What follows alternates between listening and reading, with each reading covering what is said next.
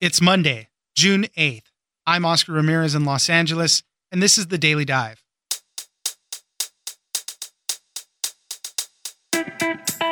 Amid the protests against police brutality sweeping the country after the death of George Floyd, there have been many calls to defund the police. The concept is to take away money from police department budgets, which can be in the billions in some cities, and move that money to community services. LA Mayor Eric Garcetti just announced that the LAPD budget could be cut by up to $150 million and reinvest that money into communities of color. I'll tell you more about the growing calls to defund the police. Next, as we continue to reopen the country after the coronavirus pandemic shut everything down, one industry that has yet to formalize a plan to get back is the entertainment industry. What we do know is that whatever the plan is that eventually comes out, it will be expensive to restart production. There will be shorter shooting days and longer shooting schedules. Cast and crews will be put in quarantine. There will be breaks for temperature checks and COVID testing, and new personnel dedicated to health and safety. Adam B. Vary, senior entertainment writer at Variety, joins us for the pricey plan to restart production. It's news without the noise. Let's dive in. To be able to invest in jobs and community programs, healing for our black community, other communities of color, for women and others who have been historically denied equitable opportunities. And yes, that comes from multiple places, including our biggest department, the police department. Amid all of the protests going on around the country in support of George Floyd and against police brutality, there's another movement that's gaining a lot of traction, and you're hearing it in the calls from the protesters. It's the movement to defund police. For many years, activists have pushed U.S. cities and states to cut law enforcement budgets amid this dramatic rise in spending on police and prisons, while funding for other social services have gone down or disappeared altogether. And while a lot of officials have said, you know, this is a fantasy, it's never going to happen, the recent unrest and a lot of these budget shortfalls that cities and states are experiencing because of the COVID 19 pandemic, it's inspired a lot of more mainstream recognition of some of the arguments on this. So, what does it mean to defund the police? There's a lot of different strategies around this. Some are merely just opposing police budget increases, others are advocating for mass reductions in spending on departments, and some are fighting for full defunding as a step towards abolishing police forces.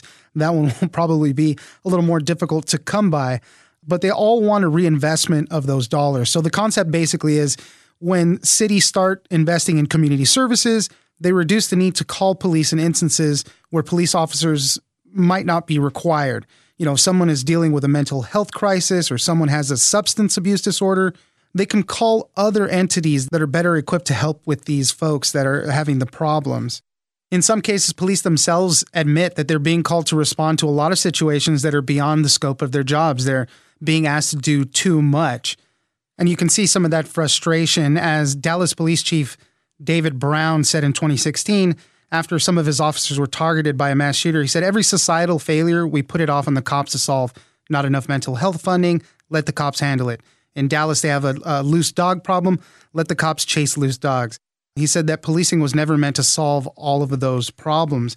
But as we're looking at these visuals of what's going on right now, these huge militarized and at times violent police forces responding to peaceful protests, this has led a lot of people to question whether the police really need this much money and firepower. So let's take a quick look at a snapshot of some of the city budget debates that have escalated this week. Los Angeles, the police budget is at $1.8 billion. And the mayor for weeks has been pushing for raises and bonuses for officers and an overall 7% increase that would make the budget more than half the general fund. There was some movement there, and we'll get to that in a little moment. But in New York, the mayor is pushing to leave the NYPD's nearly $6 billion budget intact while slashing education for youth programs and cutting other agencies by as much as 80%. In Philadelphia, the mayor has proposed spending $977 million on police and prisons, which is 20% of the general fund. There, a $14 million increase for police comes as the city is cutting funding for youth violence prevention programs, arts and culture programs, and work development programs. So this is why people are calling for some of these things to happen, defunding the police and diverting that money to other services. Some of the changes that have been going on in Minneapolis, where George Floyd was killed, The school board voted to end its contract with the police department. The University of Minnesota has also pledged to stop working with police there. And there's groups there in Minneapolis, two groups in particular Reclaim the Block and the Black Visions Collective. They're lobbying for $45 million worth of the Minneapolis Police Department's budget, which is 193 million in 2020, to be redirected into violence prevention programs, youth homelessness programs, and an opioid task force and mental health response team. These two groups have a track record of success. Last year, they convinced the city council to shift about $1.1 million from the police budget to violence prevention efforts. So this can happen. This could work. The groups have been gaining a, a lot more momentum as these things have been happening. Let's uh, talk about what's going on in Los Angeles because there was a couple of things that Mayor Garcetti announced that he was going to do. They're looking to cut 100 to 150 million dollars from the city's police budget. This is a, a broader effort to reinvest more dollars into the black community. I think overall, he said he wanted to identify $250 million in cuts. This would be across other departments as well, uh, but they want to invest this in jobs and health and education and in healing, as Mayor Garcetti said, especially in the city's black community. As I mentioned earlier, the LAPD's total annual budget is $1.86 billion. Mayor Garcetti also said that the city is going to impose a moratorium on placing people in a statewide database for identifying and tracking gang members this is something that reform advocates had been lobbying for. And he's also going to require officers to intervene when they see inappropriate use of force and report misconduct. I mean, this is super important because there was three officers standing by as Derek Chauvin had his knee on the back of George Floyd's neck. Obviously, those officers have also been charged now with aiding and abetting second degree murder, but th- these are some new rules coming out of Los Angeles where officers are going to have to report inappropriate use of force. And finally, Mayor Garcetti also said he would support the creation of a special prosecutor to review officer misconduct cases. This is another demand that activists had. These proposals by Mayor Garcetti were met with some mixed reaction among protesters and demonstrators who have been going to his house and demonstrating over the past few days. They said that, you know, it's a first good step, but things need to keep going on this front. That's kind of where we're at with the calls for defunding police. It's a growing call, but it's going to be very tough to do it. A lot of these cities and states are going to have to take it upon themselves to get some of this done and, and move money around if they want to go on this route. But historically, police are very popular. Gallup, they do an annual poll of public confidence in institutions, and the police rank pretty high above that. They're below the military and small businesses, but they're way above Supreme Court, newspapers, Congress, and other things that might have the power to check them for their part, Gallup does these polls every June. So we'll have to see how all the current unrest and all the situation that's going on right now will reflect in these new polls and the confidence in police. So we'll have to see how that's going to go. And, you know, beyond that, federally, you know, the president just tweeted the other day that radical left Democrats, their new theme is defund the police. And he said, remember that when you don't want crime, especially against you and your family. He said, I am the complete opposite. More money for law enforcement, hashtag law and order. This is going to be an ongoing conversation. I know that demonstrators and protesters have been continuing to call to defund the police, but we'll just have to wait and see how much action can get done on this front.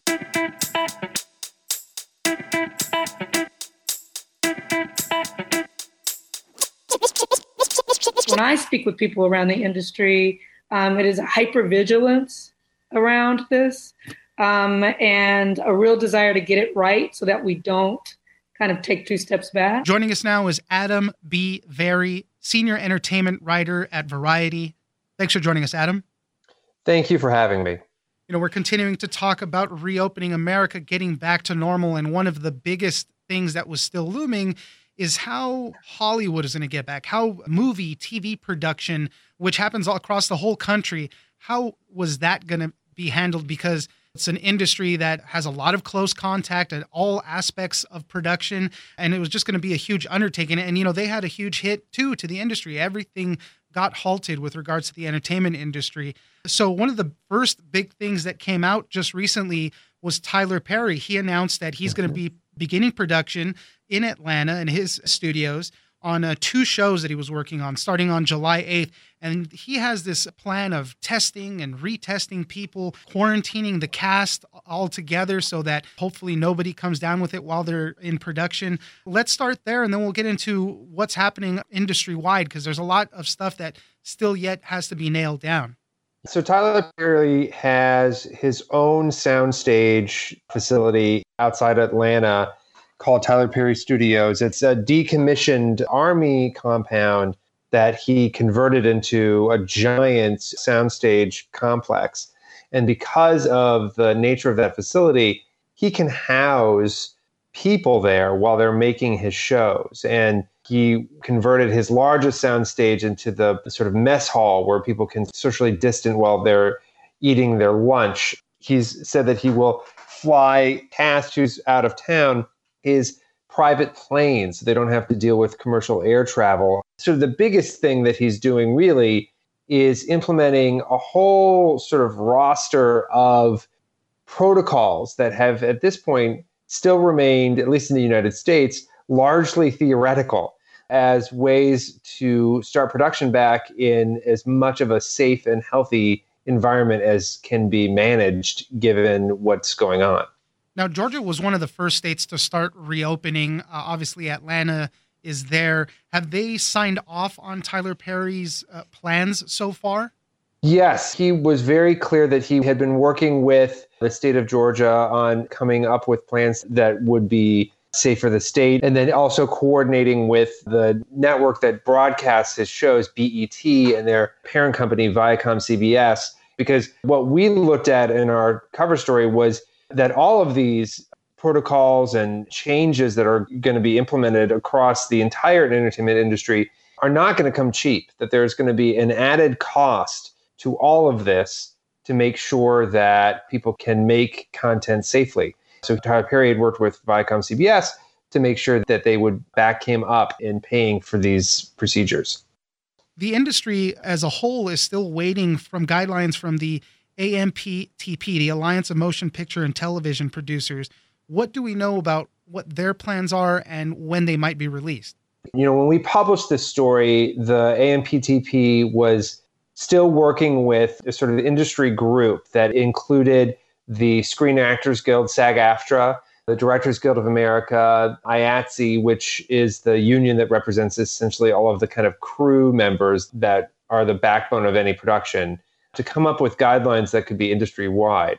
Unfortunately, what's ended up happening is that each of those guilds were also working with their own experts and internal teams to come up with guidelines that made sense for their specific disciplines. And what seems to be happening is that there's some real disagreement about how to move best to move forward with what those guidelines look like. So, what we may end up seeing in the next few weeks is not one set of guidelines, but perhaps several. And hopefully they'll still be in parallel and they'll fit together in harmony and there won't be any confusion. But what the AMPTP is really spearheading here is sort of an industry wide group that was the plan was that they would take these guidelines to the governors of New York and California to get you know a government sign off to make sure that the governments and public health officials were happy with the way that they were going to be proceeding. Not to get too in the weeds, but one of the major sticking points here, and something that is as yet really unresolved,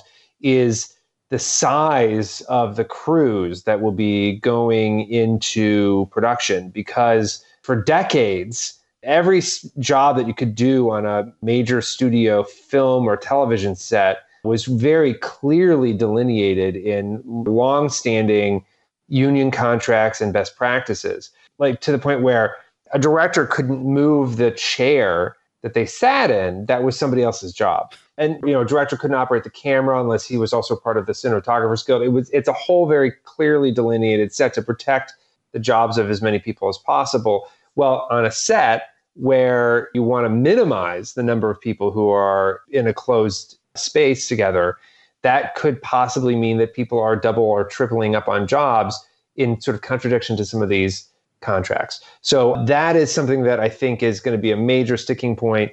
And as far as I understand right now, there's no real clear sense of how that is going to be able to move forward. Let's talk about briefly large scale productions versus smaller scale productions and TV. On the larger side, these big productions are going to be harder to come by. And as you wrote as well, some people are saying we could see a resurgence of indie filmmakers because of this. This is one of the examples of how the current circumstances the industry is facing, there's no real clear good options. Because on the studio side, You've got the studios have been making all of these giant 100, 200, 300 million dollar movies that require hundreds of people to make them happen and often historically have shot in multiple locations across the world. Those kinds of productions, it's almost basically prohibitive to be able to move that kind of production forward in the current environment, or at the very least, the costs to make those productions safe are going to be enormous or possibly taking on like an untenable degree of personal risk. On the flip side, you've got these independent productions that are leaner, smaller, often kept to just a few small locations that are much easier to control. And you could see that being very attractive to people who want to turn out content so that there's stuff for people to see. The issue there is that all of those productions have to get insured before they can move forward. They have to buy insurance for a whole host of reasons not worth getting into. But the companies that sell that insurance are not putting in any provisions where they cover a shutdown based on a COVID outbreak. Tell me a little bit about kind of the difference in mindset where maybe some studio executives might be wanting to get production back and going. I know there are some that are saying we're moving a little too fast still, and where the actors are, because obviously mm-hmm. they will bear a big brunt of this, whether they're doing romantic scenes really up on somebody. Or I think you spoke to Zoe Kravitz, who was going to be in the new Batman movie, mm-hmm. talking about getting in the Catwoman suit and having yeah. multiple people touch her just to get started with the day, not even the acting part of it. Any actor working in Hollywood has people touching their bodies multiple times a day as a matter of course, whether it's touching up makeup or their hair or helping with a costume fitting. And so I think SAG AFTRA, especially, is really looking hard at how to minimize that experience for actors as they're moving forward. The first part of your question on the studio side, everyone wants to get back to work as soon as possible. It is an enormously painful financial hardship for everyone to not be working just figuring out how to do that in a way that's safe is the question that everyone's asking. One studio exec told me that he thought that what might end up happening is movies that can be done in a sort of more self-contained way on a sound stage where it's like with you're in a motion capture suit and you're in front of a or you're in front of a lot of green screens where a lot of the work is done in post-production and visual effects that you're able to do that more safely that kind of movie may end up becoming more common, at least in the next year, year and a half, as things begin to open up again. You were talking about minimizing kind of exposure to a lot of people. In some of these plans, and even in Tyler Perry's plan, it just seems like it does make sense to have the cast and crew basically living together for a period of time while they're filming. And some of these movies can take a long time to shoot at. Somewhere in the article, it mentioned something about six months, possibly. That could be really tough for a lot of people. That's what I was sort of was getting at when I was talking about these big, big, big movie productions are too big to get made right now. They require that kind of person power and time frame to get made. It just doesn't seem possible to then also house them for that long. In television, it's even more dire because even for shows that have a sort of shortened season from the 22 episode seasons that we were used to on network television, even when you're looking at a show like that has a 10 episode season, those shows still often take many months to shoot per episode. And you've got casts in every episode for that who then have to commit to being in isolation for the duration of that. And that's going to be also a, a big thing for the industry to sort of sort out as to how to do that in a way that is both safe for people's physical health and also their mental health. Adam B. Vary, yeah senior entertainment writer at Variety. Thank you very much for joining us. Thank you so much for having me.